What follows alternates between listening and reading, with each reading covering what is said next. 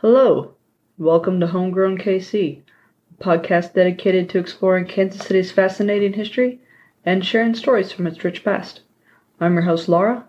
Join me today as we explore a piece of Kansas City's history.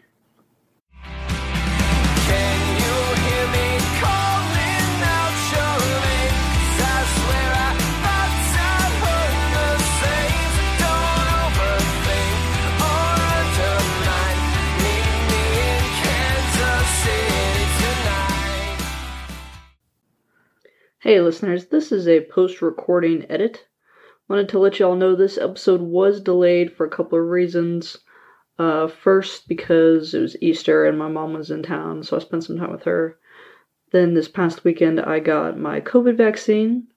Yes, I'm excited, thank you, um, but it did knock me on my ass a little bit. I'm still feeling the effects of it. That means that part two of this episode will also be delayed.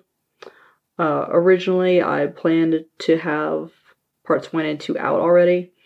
The new plan is to get this one out today and then get part two out by the end of this month, beginning of next.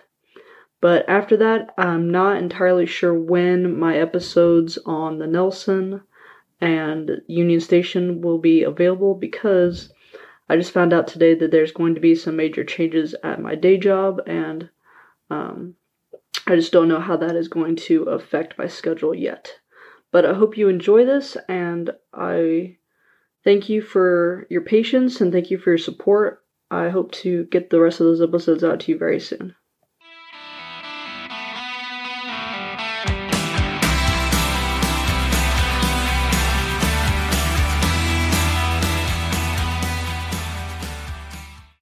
Hello, listeners. Happy Easter to everyone who celebrates it.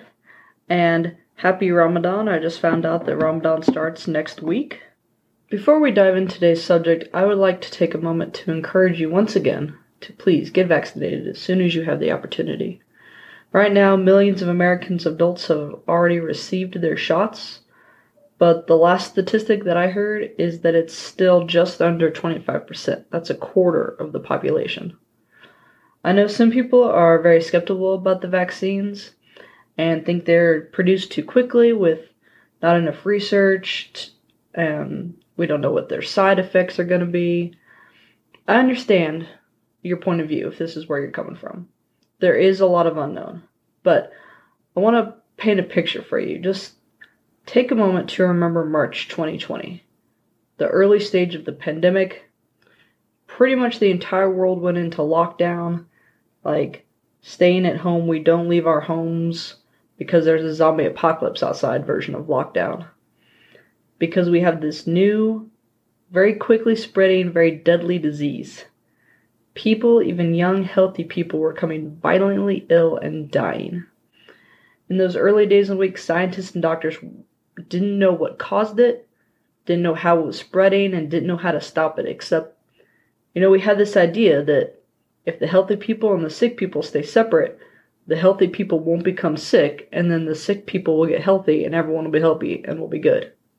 It's like your laundry. You keep your dirty and your clothes, clean clothes separate, right? I mean, I hope you do.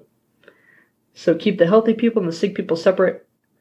The healthy people will stay healthy, the sick people will get healthy, and then no more pandemic. That was the thought. And it worked in some places, didn't work so well in others, like didn't work in America very well. And the virus continued to spread, and people continued to get sick and die. And it had to stop. It still needs to stop. This pressure and this desperation, that is what produced these vaccines. Uh, Hundreds, probably thousands of scientists and doctors around the world worked as quickly as they and safely as they could to produce a vaccine that would fight coronavirus keep people from getting sick and from dying. They did it. They created the vaccines. They weren't created in a vacuum. They didn't say, oh, there's this imaginary disease we're going to create a, a, a vaccine for. No, no. Information about the virus itself, its symptoms, how it spreads, how it reacts to different factors um, environmentally, biologically, all of this was gathered and researched and cross examined. Studies were conducted around the globe with the help of volunteers who had contracted the virus. And these potential vaccines, as they were created, they were tested repeatedly. They're still being tested. Trials and studies were conducted, um, are being conducted about those who have been sick and those who have received at least one shot. And the reactions to the shots are being recorded and monitored and studied and tested too. From what I've heard, there's a variety of symptoms. The most common are headache, migraine, fatigue, tiredness, nausea. But there's also a rash. Didn't know that, just found that out. Um, some people have even gone into anaphylactic shock. And that's bad, okay? If you're like, I'm really worried about these symptoms, I get it. I'm a little bit worried too. Um, I had COVID back in September. It was not fun. But that's why I scheduled my vaccine for Friday afternoon so that I can rest all weekend and hopefully I'll be better and go back to work on Monday. And yes, some people have received the shot and then later died. But right now, the CDC is not, I repeat, not reporting any deaths due to the vaccine. No, it's not a conspiracy. They've investigated each death and they found some other cause. No, still not a conspiracy. The vaccine itself has not killed anyone. It is safe. It will work and it will keep you from contracting COVID vaccine. Okay, so Johnson and Johnson is only 70-ish percent effective, which means 1 in 4 people could potentially still catch it. But the other 3 are over 90% effective. That means there's less than 10% chance that you'll get it. 10%, guys, is 1 in 10.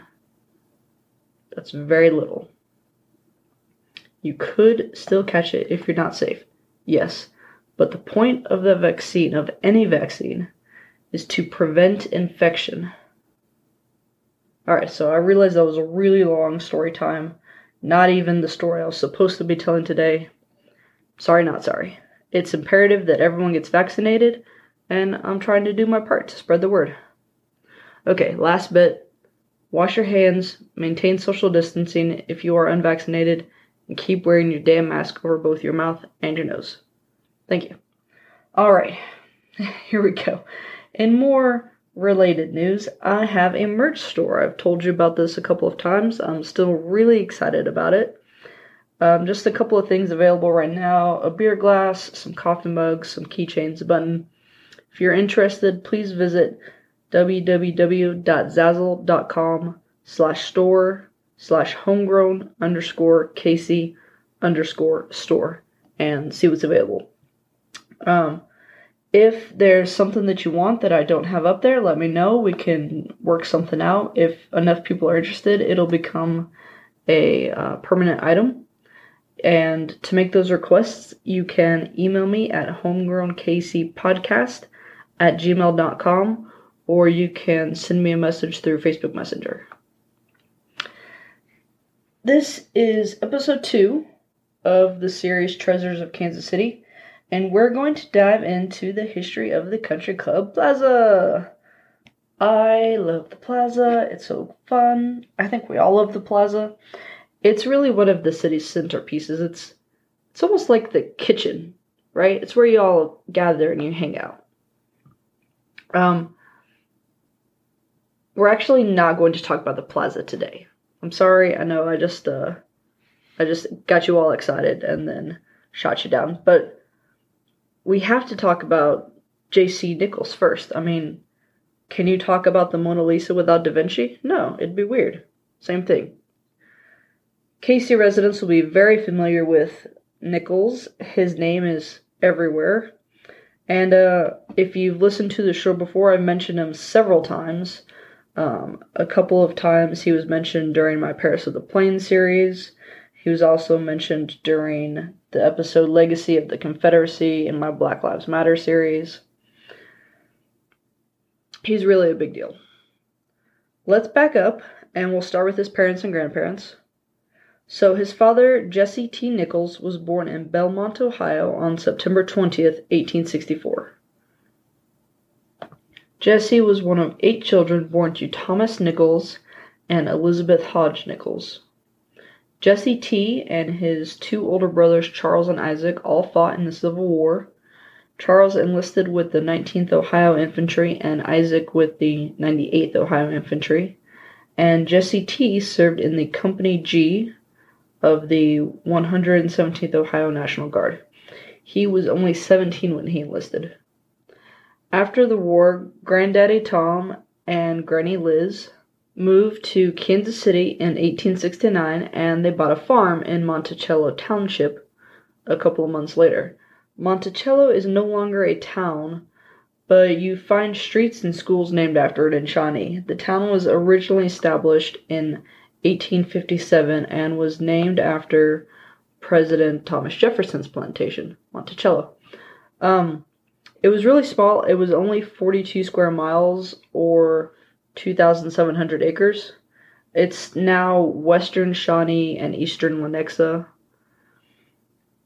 I don't have a date of death for Granny Liz, but it sounds like she outlived her husband, and Granddaddy Tom died in 1874, most likely at his farmhouse. So Jesse T, that's JC Nichols' dad, was 23 when his parents moved out to Kansas City.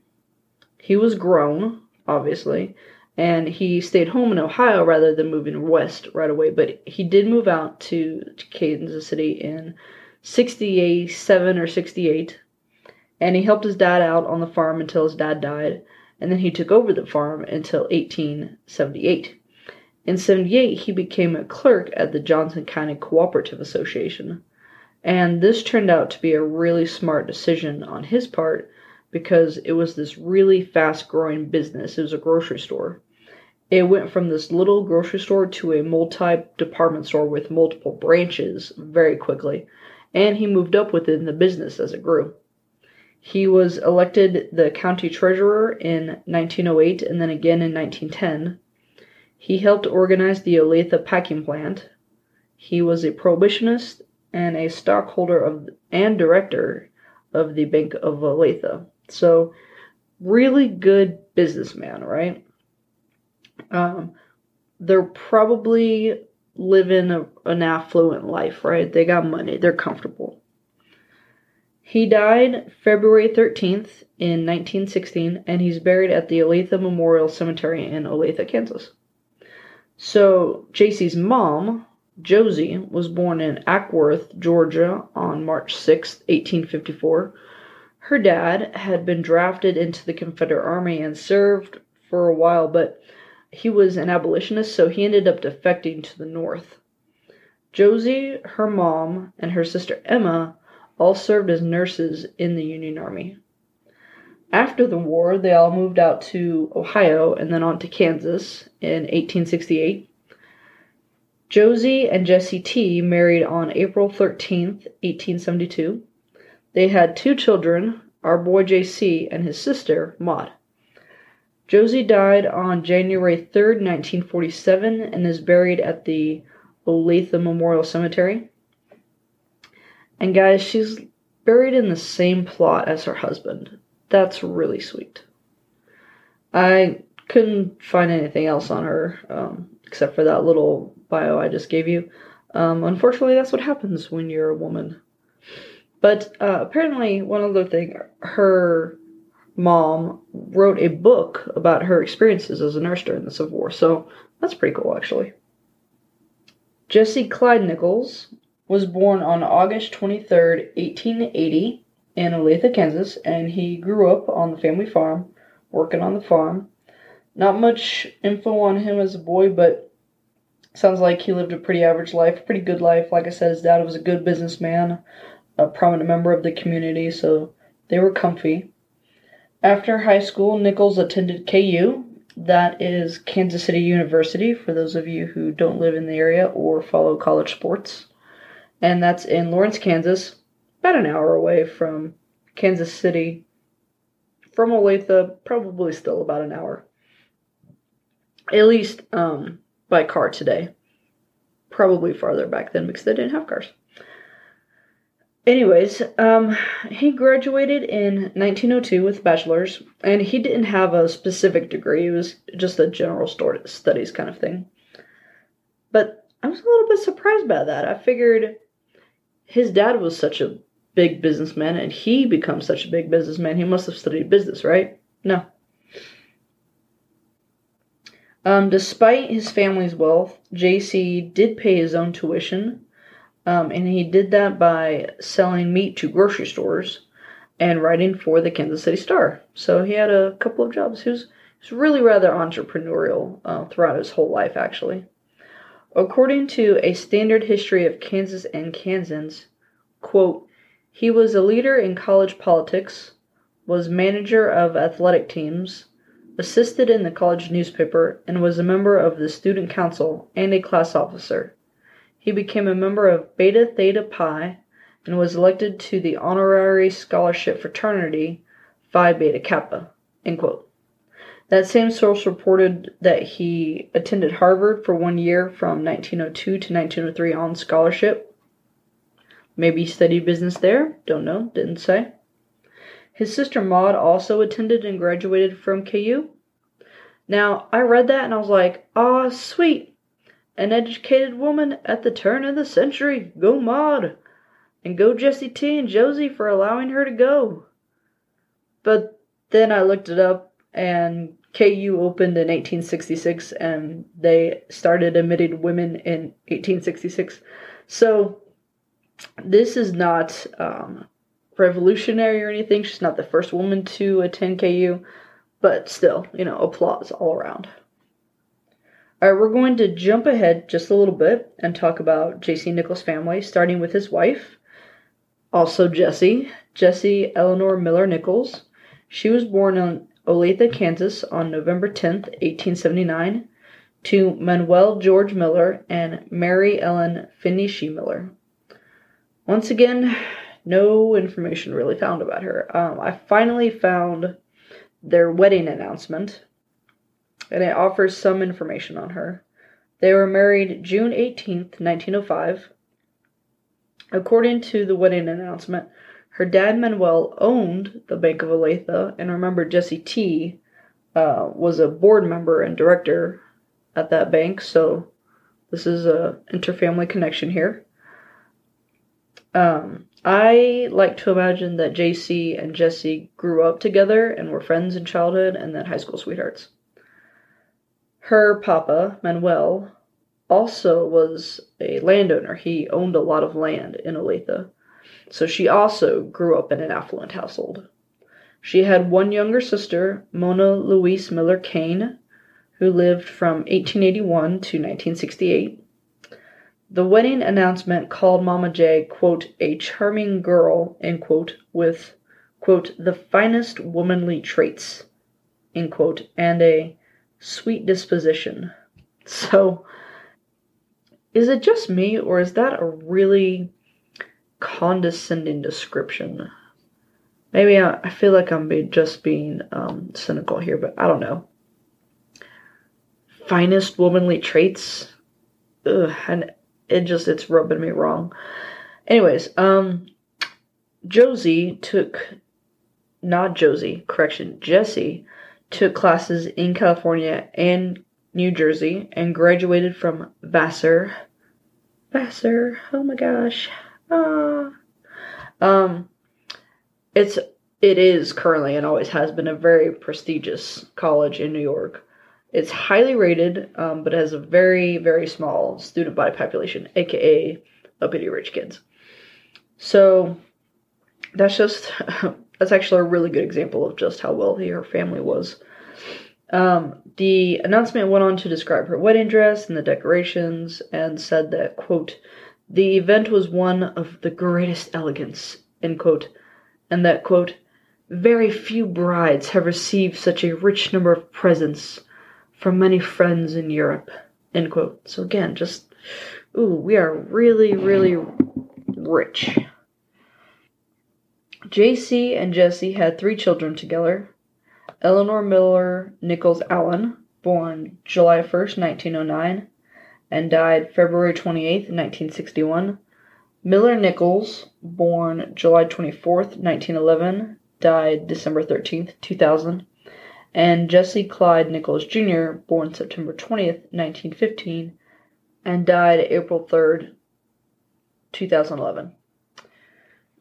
Y'all, you will be, or at least you should be, very proud of me. I found myself going down this deep, deep rabbit hole on J.C. Son Miller. The State Historical Society of Missouri has um, the Miller Nichols papers. It's 39 cubic feet. So a cubic foot is a banker box. It's a perfect square. It's 12 inches on each side. That's 30.5 centimeters for the non Americans. They have 39 boxes full of them of personal and professional business correspondence and other papers owned by Miller Nichols and donated to the State Historical Society. And it's available to the public, and I seriously thought about asking for access to those papers. But this is about Daddy Nichols, and it's not about Miller, so I did not. So this is why you should be proud of me. I'm not making you go down the rabbit hole with me. Anyway, like other famous men of his time, JC held a lot of jobs over his lifetime. Like I said earlier, very entrepreneurial. So, family farm. Um, he also worked as a clerk on Sundays at his dad's grocery store. Um, of course, I just told you about his college job selling meat, writing for the newspaper. According to a standard history of Kansas and Kansans, JC also worked on a cattle ship and he made his way to Europe working on that cattle ship and then he toured Europe. I am uncertain of the veracity of this statement. A Euro- European trip post college, basically a modern gap year, it's really super uh, popular at the time. And he was of the social standing that would take such a trip. Um, but the this is the only source that cites that trip. So I'm not entirely sure if he actually did it or not. Uh, after college, he basically got into real estate straight away. And his biggest real estate project is obviously the plaza, obviously. Um, and since I'm focusing on the plaza in its entirety in part two, we're going to basically skip this part of his life for now and come back to it. But I do want to make mention of some of the other things that he did. In addition to planning, designing, and overseeing the construction of the plaza, JC also developed several other neighborhoods, including, quote, Romanelli Gardens, Indian Hills, Mission Hills, and Sunset Hills. He was one of the three original trustees of the William Rockhill Nelson estate. Um, they worked together on CB projects, and I think it's fair to say they were friends. But the biggest thing that JC did for the city aside from the plaza is related to Liberty Memorial. So, if you don't live in Kansas City, you probably don't know, we have the Liberty Memorial. It is the only museum in America dedicated to World War One. It's a national landmark and was built in 1926.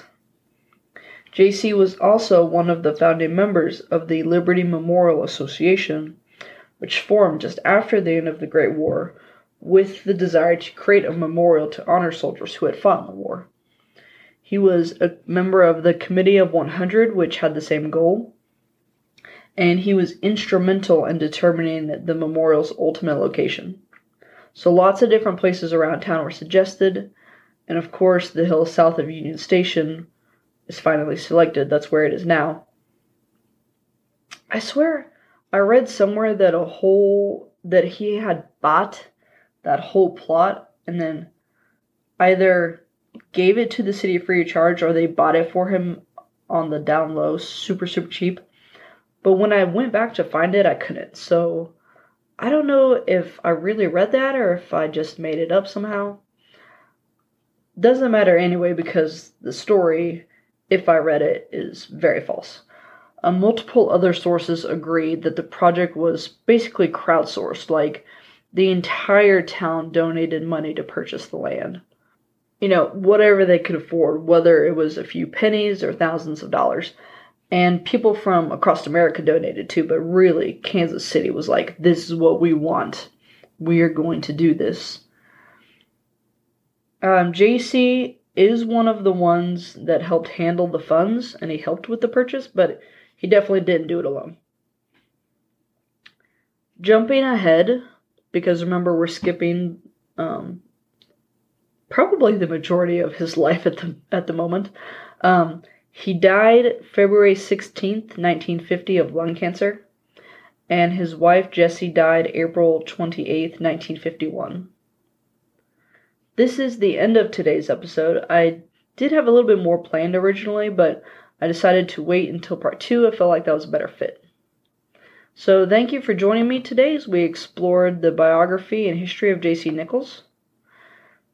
I still haven't been able to get back to the library's research room, so pretty much all of this came from the internet. Um, PendergastKC.org has a biography on Nichols, as does KCHistory.org. Um, I also used finditgrave.com, and I found a really cool biography of him and his family at ksgenweb.org. Um, that's where a lot of the biographical information about his parents and grandparents came from. And of course, I had some newspaper articles. As I mentioned at the beginning of this episode, I've deti- decided that it's time that we have some swag. So please go to www.zazzle.com slash store slash homegrown underscore KC underscore score, store, excuse me, to see what's available. I hope y'all like it. If there's something else that you want, hit me up. Make sure to follow me on Facebook, Instagram, Pinterest, and Twitter. I'm Homegrown KC on all of them. You can visit the website for more information about the various episodes at homegrownkc.wordpress.com. Again, my email is homegrownkcpodcast at gmail.com. I've got some new Patreon episodes out. Um, one with the director of the Wyandotte County Museum. Place sounds awesome. They have such a long uh, time period that they cover. Basically, prehistoric Indians from like 5,000, 10,000 years ago, all the way up to modern day stuff. Um, if you live nearby, I hope you visit it. I'm going to go pretty soon, as soon as I find a spare moment. Um, I also have a new interview with Matt Reeves from the Missouri Valley Special Collections at the library. That is currently available to everyone because I, I just had so much fun talking to him. We talked about so many different things. But it's only available for one month. On May 5th, 2021, that will go back to being a Patreon exclusive episode, so check it out while you still can. If you want to support the show, I hope you will become a Patreon supporter. You sign up, create an account, subscribe to the show, and you can do so at patreon.com slash homegrownkc or redcircle.com slash homegrownkc. It's $5 a month. You'll be charged that day and then on, then on the first of every month afterwards. And you get three really special things. One, you get a shout out on the show. Thank you, Bjorn and Linda, for your support. Love you both. You receive access to the exclusive episodes. It's interviews with other historians and public historians in the Kansas City area. And you receive one free item from the merch store valued at $5 or less. If you can't commit to a monthly monthly donation, you can give a one-time donation at redcircle.com slash homegrownkc. Thank you goes out to my sister-in-law, Sarah McCombs, for creating my logo, to the Dear Misses for the use of their song Kansas City as the intro and outro music of the show, and to local libraries which enabled me to gather my research. And lastly, to all of you, thanks for listening.